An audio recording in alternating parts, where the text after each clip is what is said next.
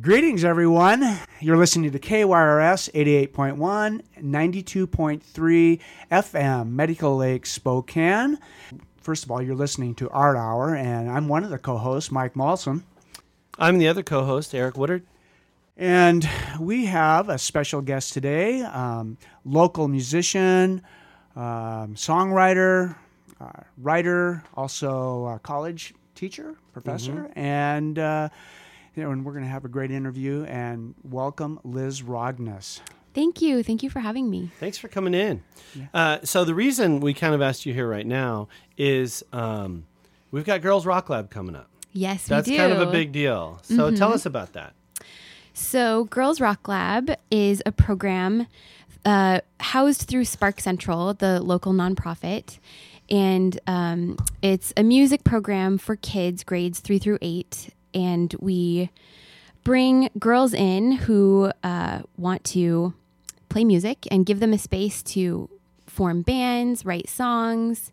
And at the end of the week, the camp usually lasts a week. And at the end, we have a performance and they get to perform their songs for a live audience, which we have done at the past. Um, in the past, we've done it at the Bartlett. This year, we're doing it at the Spokane Public Library downtown on their on the lens at the stage there. And uh, I can say a lot about Girls Rock Lab. It's um, a great program that I'm so proud to have been a part of helping get started.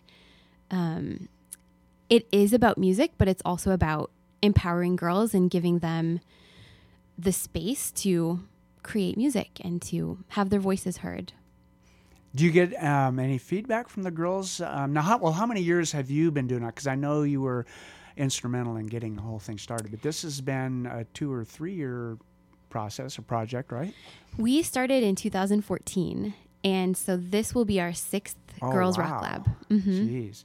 So, do you have any alumni from the program that are, that have actually um, either given feedback as to what the, the, program has done for them, maybe even if they didn't continue, because it's really about empowering women, yeah. young women, uh, is a big part of that. That's important. But uh, yeah, yeah. I mean, they every year we ask them, you know, what what did you like about Girls Rock mm-hmm. Lab? What would you like to see? And it's been so fun to hear their responses. Um, so many of them say uh, it, it's fun to get to meet new friends, fun to learn how to be in a band, um, fun to uh, to get to be on stage, and um, I think it won't be long before we start seeing some of those girls who participated in local bands playing. I, now that we've been doing this since 2014, mm-hmm. I think that's something that we're going to be seeing really soon. And this year we have um, possibly, I'm not entirely sure yet, but I think we're going to maybe have one volunteer um, who was a participant in the past. Mm-hmm. So I know it's something that they. Cool. They remember, and we often have kids who've participated in the past want to come and participate again.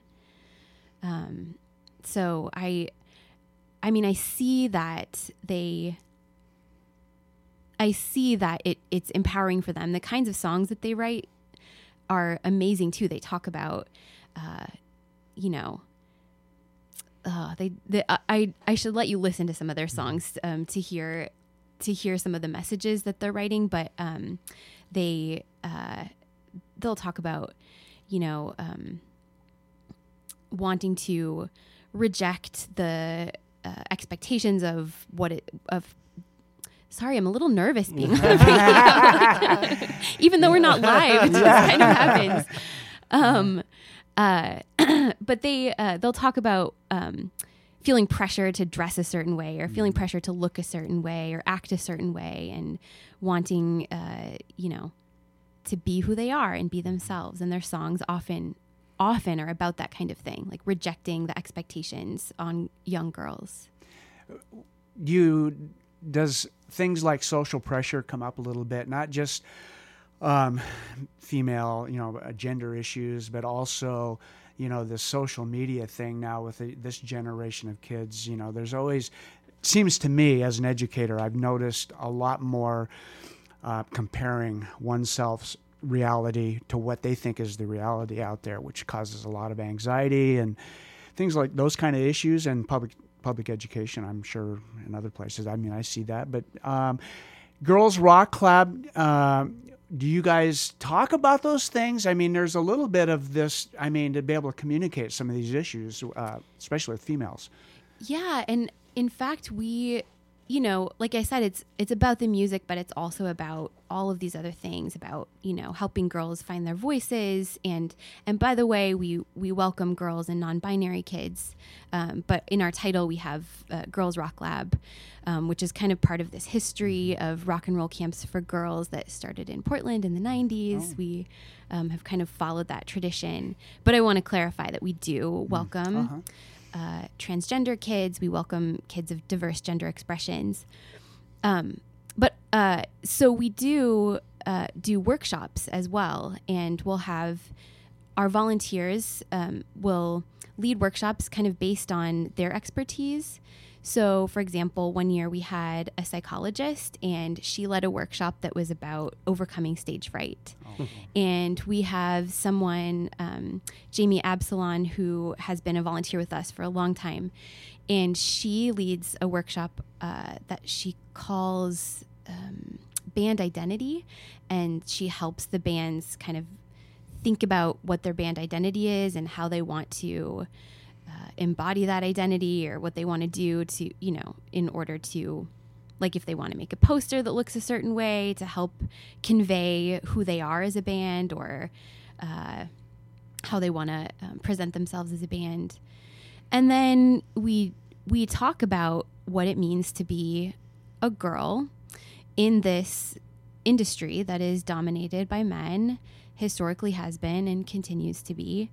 And we talk about what that means and strategies for um, getting your voice heard and strategies for starting a band and like learn helping them connect to those kinds of resources. Mm-hmm.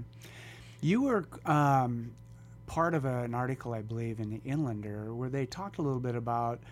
Um, I think it had to do with the, the amount of female owners that we have of venues yeah. here in Spokane.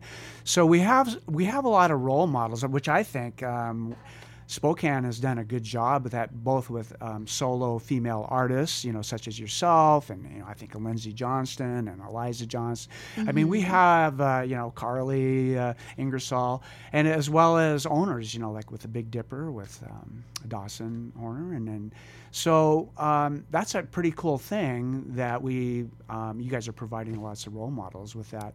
What other things do you you see that Spokane could be doing to help empower our young females?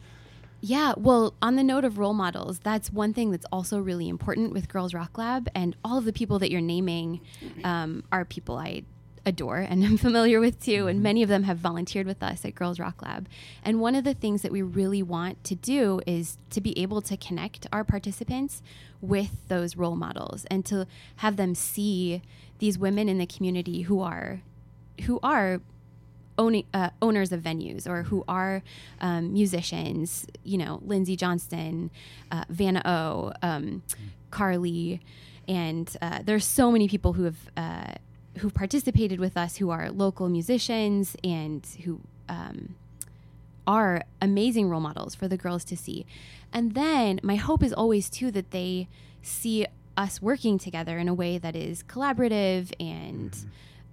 Respectful and see that they can join this community that is, I hope, supportive and welcoming. And my hope is that as, you know, as Girls Rock Lab continues and as um, those of us who are women in the community doing the work that we do continue to do what we do, that we can keep connecting and keep kind of growing that supportive environment. So, so as you're talking about that, I'm thinking about uh, some of these girls. They come in, they don't have guitars, they don't have drums, they don't have things like that. So.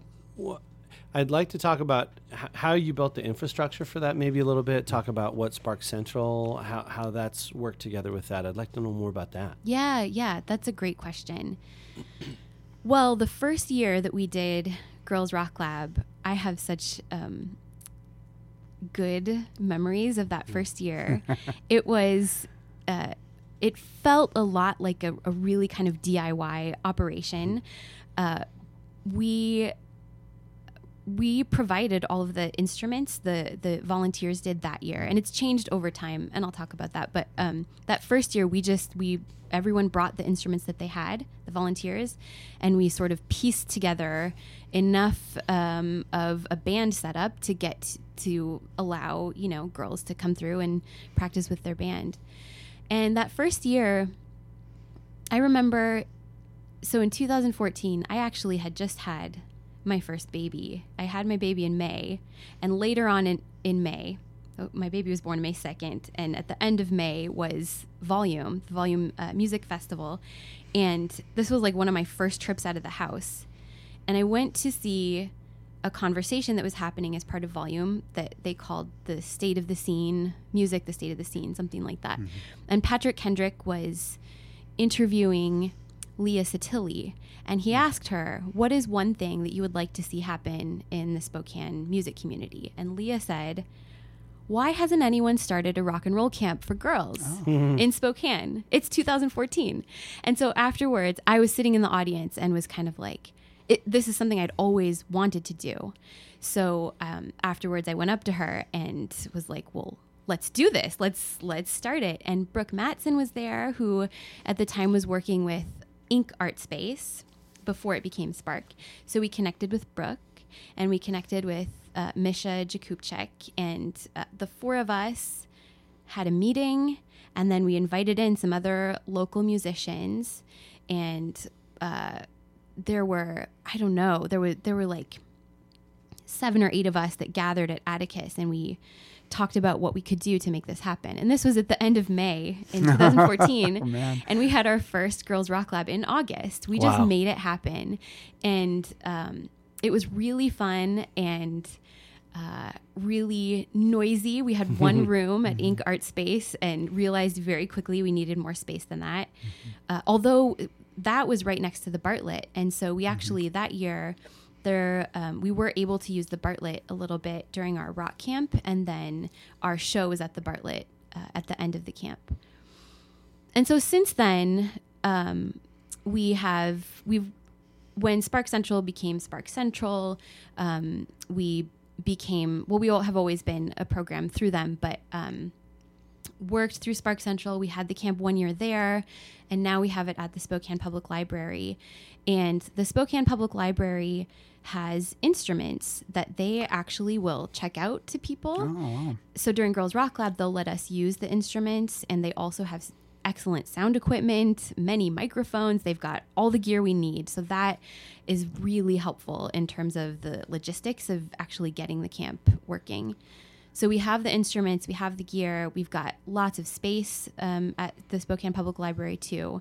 And now we're the camp runs for two weeks. We have, well, two sessions each mm-hmm. for one week and then a show at the end. And we've been kind of slowly expanding, and we want to keep doing that and mm-hmm. keep um, adding, you know, maybe another session, adding more time to the day. Right now, it's just a three hour program per day, and we eventually would love to have it be a full day program. So we keep kind of slowly building. So that's a long answer. Um, did I answer? I like question? long answers. Yeah, yeah. No, that's no. very good. Yeah. And how do the girls or, or, or the folks that would um, want to be part of this camp, how do they sign up or how do they get information and how to do that? So they would register through Spark Central, and Spark Central um, on their website will have a link to Girls Rock Lab. I believe that both of our sessions are full for this year already. Oh, wow. But we do have Success. waiting lists. Oh, oh they fill up so fast. Every, even that first year when we had such short time, every year they've filled up so quickly. But we do have, you know, occasionally spots become available because it's summertime and, you know, vacations happen and people, mm-hmm. you know, plans change. Mm-hmm. So, um, you know there are waiting lists and i think if if there's a kid out there who wants to participate then sign up on the waiting list and we have the the show the the culminating show will happen on august 17th on saturday at 7 o'clock p.m at the spokane public library and it's a really fun event that's open to the public and the participants will be playing their songs then and um, that's a fun thing to mm. to come listen to too if if there's someone out, listen, out there listening who's a For kid who wants to participate or a parent who's interested, come to our show and get a sense of what we're all about. Yeah. Well, I know I've been involved with Spark since they were Ink, and I've watched Ink grow to Spark, and I've watched it grow. And I'll tell you, I, Girls Rock Lab is kind of it's kind of the flagship. I mean, that's the thing that Spark sees. They always play at the salons. Uh, A band from Girls Rock Lab. Um, they they- they're part of the videos. So I mean, you've built that into something that's uh, really successful. That's a really big deal. So congratulations on that. In Oh, what? thank you. Five years. Five This is your years. sixth This will be the sixth time that we do it. So yeah, five years. Um, thank you. I'm uh, I'm really proud of the program and also so thankful for all of the support that we've had through Spark Central, through the community, and uh, and it always has been a community effort. We there are so many people who volunteer and so many people who've helped behind the scenes with organizing and Misha in those first years was such a huge help. And Rebecca Chadwell has been a huge help um, in those early years too. And Brooke and um, so many people. Audrey Overstreet has been a volunteer with us. Jamie has been a volunteer with us for a long time. I mean, there's so many people who um, have worked because we really believe in this program and see how amazing it is for the kids who participate. Well, maybe now would be a good time to There you listen to one of those Just songs. thinking right? the same okay. thing, yeah. Yeah, so let's pop one up.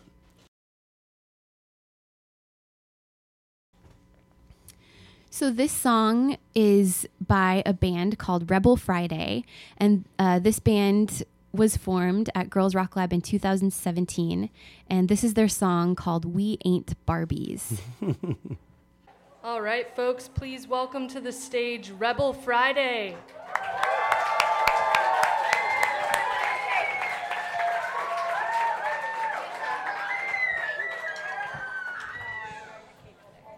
All right, on guitar we have JoJo the Awesome. And on drums, Murica the Beautiful. With a trumpet in her hands is Clarence.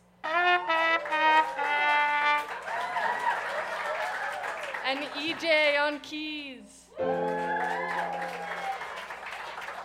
This is We Ain't Barbies.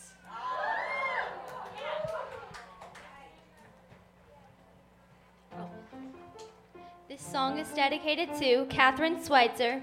Rosa Parks, Marie Curie, and Mary Jackson.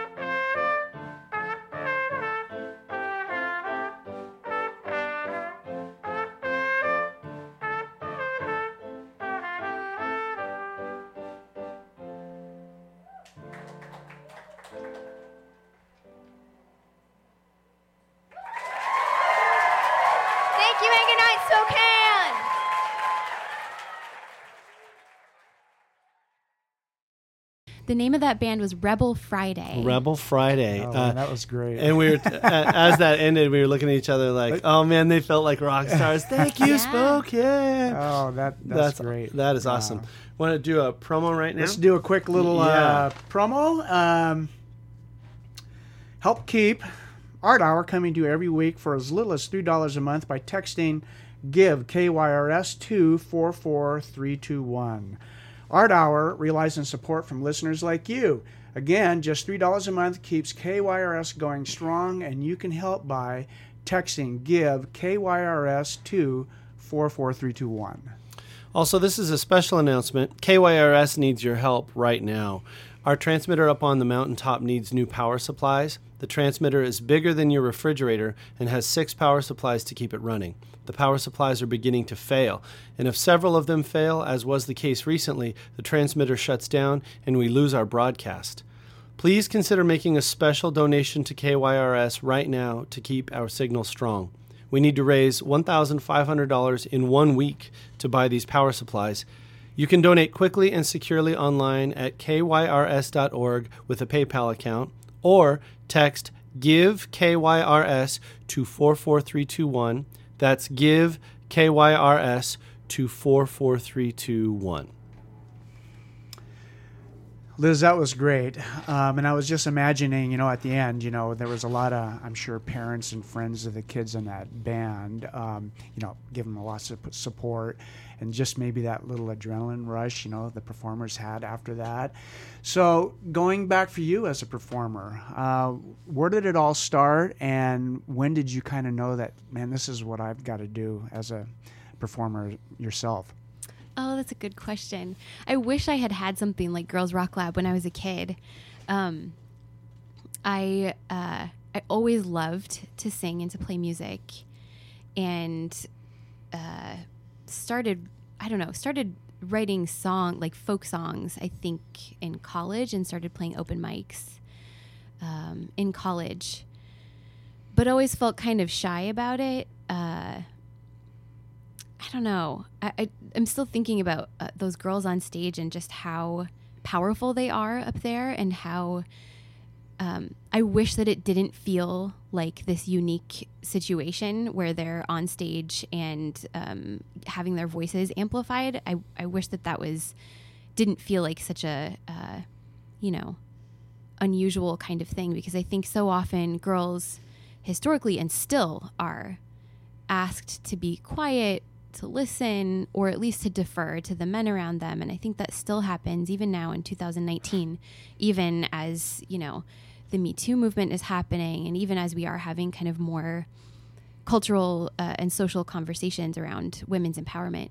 But um, so, you know, I I never never really um, thought that like I could be on a stage and loved playing songs, loved writing them and playing them. And when I started collaborating collaborating with people, I think that's when I um, kind of felt the confidence to to start performing live in front of people.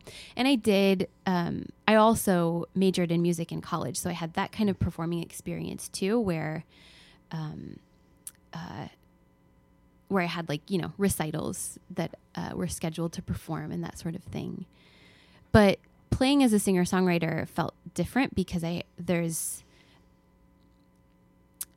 I don't know I I had to put myself out there in a way that felt a little bit different to me. Going to a venue and saying I'm a singer songwriter, can you book me? Um, and kind of having to like prove that I knew what I was doing or knew enough of what I was doing to be able to get on the stage. And then just slowly built confidence, I think, over time. Mm-hmm. And um, at this point now, um, course, you got a young family and everything, but it sounds like you. I thought I read somewhere where you cannot not perform. Mm-hmm. So Yeah. yeah, just talk to us a little bit about, you know, maybe your process, uh, what excites you, maybe uh, people you look up to or who have inspired you to do what you're doing. Yeah, it's funny. I feel like I'm really actually very introverted, and it takes a lot of energy for me to get on a stage and perform. Um, but I love doing it, and it it also um, it also feeds me in in a way that is really um, exciting. But it it does take a lot of energy, and now that I have two small kids at home, uh, I haven't been performing as much. And part of that is just because I'm exhausted and don't have the time to schedule a show and get out there and get a babysitter and get on stage and stay up late and then get up, you know, nurse the baby throughout the night, etc. But um but I do love doing it and I do have this sort of weird um I, I feel compelled to keep performing. I I I think artists love to share their art, you know, even though um, when I'm writing a song, it's a very kind of private sort of thing at the beginning. I'm writing it because there's this thing I need to work through or something I really want to say. And I need um, that sort of private and quiet space to do it. But then I want to share it with somebody, and that's really vulnerable. I mean, it, it's it's um, it makes me feel very vulnerable, and it's really scary to do that too. Uh, but over the years, I found that, you know, there are people who will connect with a song, and not everybody will connect with the same song, and that's okay.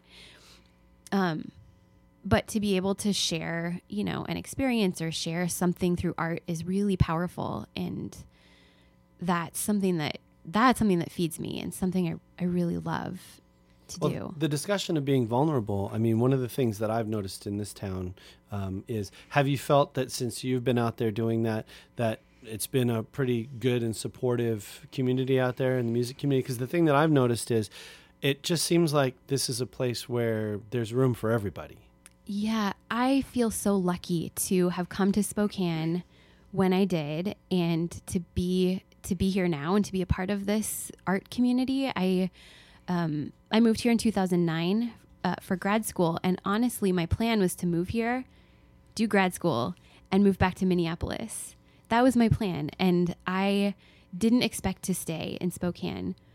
But here I am 10 years later. Oh my goodness, 10 years later. it's been 10 years and this is my home now. I have two kids who were born here and I I love it here and I have had so much support and I do think it's a place where there is room for everybody or there ought to be room for everybody and uh, there is room for everybody and um and I think there are many ways that our city is supporting different kinds of artists. And i always think there's more work to be done you know? Um, but i think that there there's a lot of really amazing work that has been done to highlight new voices emerging artists. Um, uh, Spokane Arts is a great organization that has been working to to help provide support for artists, and the Bartlett has been um, amazing about booking a diverse lineup, making sure that there are women in the lineup, uh, making sure that you know different genres of music are represented, and it's it's great to see that, and great to be in a town that feels big enough that there there are all of those really amazing opportunities and small enough that you can feel like you're part of the community. You can get to know people and um, and you know you're working with your friends. You're not just working with strangers in Spokane. You're helping to, and I think that's one thing that Spokane does is people work together. and that helps to build this this really amazing community. Yeah, that's what I've noticed. Uh, so you mentioned that you have a five year old, you have a one year old. That's right. That's right. Okay. So, um, you know, you talked about you know staying up all night, breastfeeding, all that stuff. So, what is your what is your uh, performance schedule look like now that you're you know burning the candle at three ends? uh, how often do you get out? How often do you get to write? I mean, what is what is your process now? So I don't have uh, like a regimented uh, schedule for writing or songwriting. It's really it ebbs and flows right now. Um, there are times where I have more time uh, and energy, and times where I don't have any at all. And you know, it's I have felt this sort of guilt about it, like, oh, I should be producing more. I should be doing I should be playing more shows. I should I haven't, you know, recorded an album in a long time. I should be doing that. I'm I'm obsolete. Um, You know, a psychologist would say you're shooting all over yourself. exactly. exactly. Yes. A psychologist would say that. And, and I think that um, you know, when I have that that I, I recognize that that's external pressure and that it's really you know, no one um n- no one is actually telling me that I have to be producing this amount of, amount of work in order to be uh, a legitimate artist. And I follow Lidia Yuknavitch um, on social media, who is a writer that um, I think is great. And she recently um, posted, uh, I don't know, a, a um, posted something that was kind of talking about how artist being an artist can look very different for many people and there are many different paths to being an artist and they're all legitimate. And they're you know great if like writing at 5 a.m every day works for you. That's legitimate and that's great. But if being an artist means like for me right now it's i'm caring for my kids. So my first priority is taking care of my children um, taking care of you know their very real immediate physical needs uh, and then sometimes I get time to write when they go to bed or sing when they go to bed. Not every day. I can't depend on it every single day. But that's okay. Like, that's also a leg- legitimate way to be an artist. I am a mother and an artist, and I have a full time job. And none of it is, um, I'm not able to do all of that perfectly. That's also okay. Yeah. How often have you been able to get out and perform?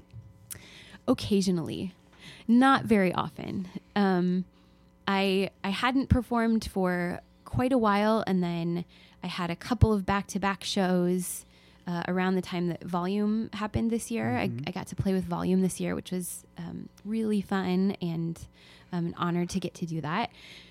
Uh, so I had a couple of shows like in in that month, and that was really fun. And then you know I actually have the last few months I've had a few opportunities. So maybe like once or twice a month in the last three months, which is unusual. Usually it's less than that. It's maybe once every couple of months I'll have a show or you know do some do something that's a some kind of performance um, opportunity. Yeah, we talked about this a little bit, uh, a little earlier. You know, about being a, a mom with two young kids, and just just that alone is such a a, a full time job. But some, and as we have interviewed interviewed lots of artists, you know, like you said, everybody's different. Um, I think in today's uh, society, everybody's trying to patch in a little bit of time to do that, and some people are more creative uh, when they have those time constraints because they're forced to make the best use of that time. They become more efficient at that. And others, you know, um, kind of need that regimented ritual and kind of do that thing. But you were saying that you've actually become use this as a way to get better at being more efficient with your time. Oh yeah, you have to be more efficient when when you have kids. Um, so it's forced me to do that. It's also forced me to be able to multitask a little bit, which I'm actually not good at. I've never been good at multitasking, um, but I but I have to be able to you know fold some laundry while I'm thinking about the lyrics to my next song, or you know kind of be able to do some of that. Although it's always best when I get a little space of time that is 100% quiet around me and there's nobody else in the house, that is time that is amazing and so precious to me. That happens very rarely, but it does happen sometimes. And uh, when the kids go to bed, um, that's a good time, you know, to to be efficient and to and to get to work on something creative. I also have a partner who's really supportive.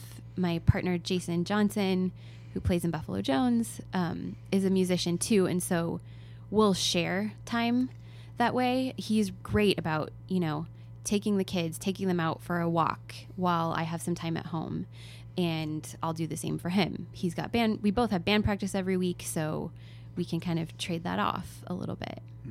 That that helps a lot. What um, as you were deciding to become a music music major, obviously there was something in your past that either you know got you excited about music. It could have been a performer, could be just your community. Um, but do you have performers and or maybe specifically a female performer that um, really kind of inspired you to um, make this journey yourself? Yeah. So I always feel like this is a cliche answer, but Ani DiFranco was a huge inspiration to me and still is. Uh, I think uh, her music was really important to me. Um, when I was young, uh, in my late teens, early 20s, uh, I, I really connected with her music and I also loved her to to kind of watch her journey that she did really sort of on her own. She built this record company and um, built this whole sort of following on her own just by traveling and selling tapes out of the back of her car, which was, you know, that's amazing. That's so cool. and um, so she was an was definitely an influence on my early songwriting like the first songs that i started writing. I feel like i listen to them and i can hear her influence a lot.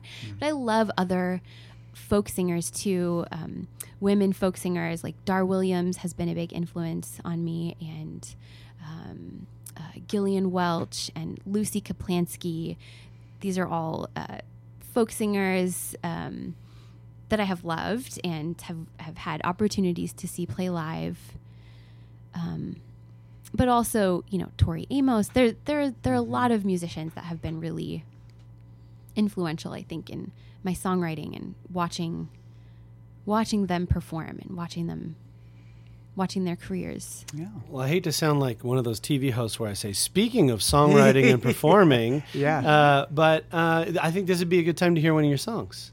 Sure. Let's play something from one of my albums. Okay. Well, this song is called Lake Okoboji, and it's off of my second album, which is called Topographies.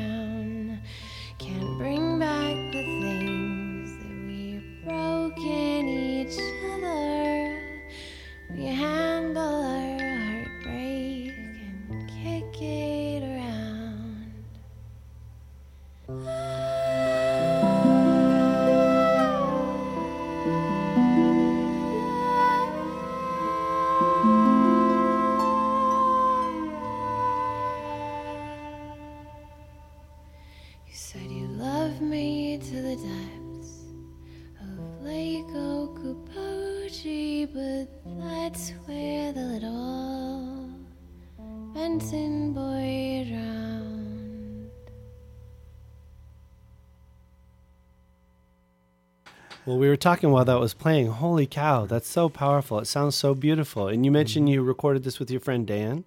Yeah, Dan Zamzow, who I played with a lot uh, in Minneapolis. He's in the band Cloud Cult. He plays cello in that band, and um, he and I collaborated a lot. And um, he plays cello on that track also. And then at the end too, um, I, I mentioned I said, "Wow, that's a it's a dark ending to the song." And you said, "Do you write mostly sad songs? Is that what you do?" Which is fine because I do too. When I write songs, my friends will say, "Man, are you really that dark inside?" I'm like, "I don't know. I'm just letting out what's in." Do you do that too? I do. I write a lot of really dark songs, and so sometimes it's um, kind of funny to me when someone asks me to play like the background music for their like happy event. You know, just don't listen to the words. although I do, I do have like a wedding set that I can play. Okay. But you know, like um, someone will have like a reception, and uh, and I, you know, usually I end up playing covers then because my songs are like, oof, they're they're they're sad. But I think, um, uh, you know, I I think that writing music for me, um, it's one way that I've worked, you know, been able to kind of um, work through difficult emotions and in a healthy way. Like I think writing sad songs can be really useful and uh, freeing. You know, Right. Well, I I mean, this reminds me of this is just a stupid. Uh, Sydney Pollack, the Sid, uh, the film director, said, "When I'm making a movie, it's really easy to keep people interested while the couple's falling in love. It's really easy to keep them interested while they're falling out of love. But it's not very interesting when people are in love." and I think about that. I mean, there's not a lot. It's it's hard to write a great song about everything's perfect. Yeah. yeah, yeah. So do you, are you um, a lyrics first, and then try to mess, uh, play around, jam it out with, and find the right kind of balance for the melody and those kind of things, or vice versa? Actually, it depends on the song. It depends on uh, so many different factors. I think, and it also depends on what instrument I'm using. Because that song that we listened to, I wrote. Actually, you know what? I wrote that on the guitar. I had forgotten. I never played on the guitar anymore. I now played on piano or or harp. Uh, um, I think that I'm better at the piano, and so I'm I'm able to write differently. I'm not very good at the guitar. Um, I'm I'm mas- uh, I'm only uh, I'm mo- I mostly just play chords on the guitar. Like I'm not a very good guitar player. So it accompanies whatever the lyrics are. So when I'm writing a song on the guitar, I usually come up with lyrics first and then figure out like a chord progression that is interesting enough but not too difficult. but on the piano, I can write songs that are, are a little bit more complex. And um, so there's more available to me in terms of thinking about the harmony and the chord progression and all of those sorts of things. And I do, I'm a composer too. And so I write for other instruments. Um, and so all of those things to me feel like I, I approach a little bit differently uh, even though in the end I'm creating a piece of music to be performed, um, I approach them all a little bit differently. Yeah. Um, We probably should take a little break and say this is KYRS Medical Lake Spokane 88.1 and 92.3. I never remember that number. I don't know why. Um, and I have a special service announcement that I've been asked to read again. Uh, KYRS needs your help right now. Our transmitter up on the mountaintop needs new power supplies. The transmitter is bigger than your refrigerator and has six power supplies to keep it running. The power supplies are beginning to fail, and if several of them fail, as was the case recently, the transmitter shuts down and we lose our broadcast. Please consider making a special donation to KYRS right now to keep our signal strong. We need to raise $1,500 in one week to buy these power supplies. You can donate quickly and securely online at kyrs.org with a PayPal account or text give KYRS to 44321. That's give KYRS to 44321. So, Liz, as you write your songs, and I think as people go through different life stages, maybe you talked about you like to work out your emotions through your songwriting. Um, you've you've kind of in this transitional stage. I think you know from pre mother, you know, and just you know, young female trying to make it in the music world as well as you know teaching and those kind of things. And now you're young mother but also um, a little bit of a veteran maybe a mentor to other teachers. Um, what's kind of going through your head now as you you know the seeds that are planted in terms of what you're working through that will come out in your songs That's a good question. Um, I so I recently wrote a song called "Have It All," which is uh, a song that's about being a working mom, um, and that song to me feels a little bit different than some of the like I used to always write songs that were really so. Um, so scripted from my personal life, you know, really kind of about like the struggles of dating and the struggles of um, being a young woman, uh, bisexual young woman who has struggled with, you know, alcohol and had all these like kinds of other struggles that I had dealt with. And there was a lot of like material, life material for me to kind of really write about personally. But I'm happy now. and my life is pretty stable and i'm so lucky in so many ways to have like good health and um and just stability and like all of this all of this stuff that's like just really nice uh and um and calm. I don't have a lot of like t- inner um, immediate turmoil. So uh, that song "Have It All" that is something I struggle with is like being a full time working mom in uh, in the patriarchy, and uh, but it's a song that is um, a kind of more about this like bigger issue that isn't just about my my own personal sort of uh, my own personal drama, which I, I think there's I think it's I love listening to songs that are about people's own personal dramas because I I can connect um, you know to that kind of intimacy with with someone's songwriting. But i also think songwriting that uh, is about you know kind of the bigger issue uh, or the bigger issues can also be really compelling and and interesting and i want to write more songs that are more overtly political and more about um, some of the uh, issues that i care about and i think it's it's hard to do that um, because uh, I, I don't know. I guess I feel like I I can speak from such a um, I don't know from such a firsthand place when I'm talking about my own sort of struggle, and I obviously can also talk from a firsthand place when I'm talking about you know it, you know something like being a, a working mother in the patriarchy.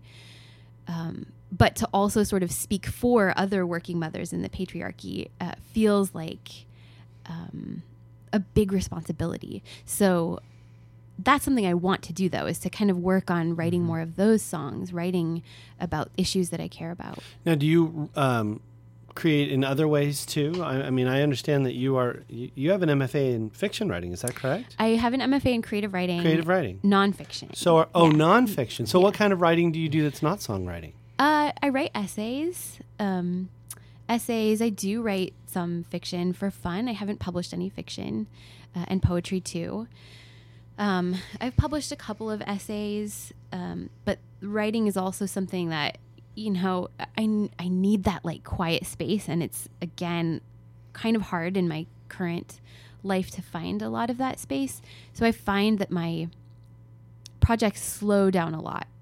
So I'm not writing, you know, an essay a month. I'm writing an essay every six months or Mhm, something like that. And uh, not publishing very much or at all right now, but uh, hoping to start sending things out, uh, uh, you know, once I start to get a little bit more time um, as my kids get a little older.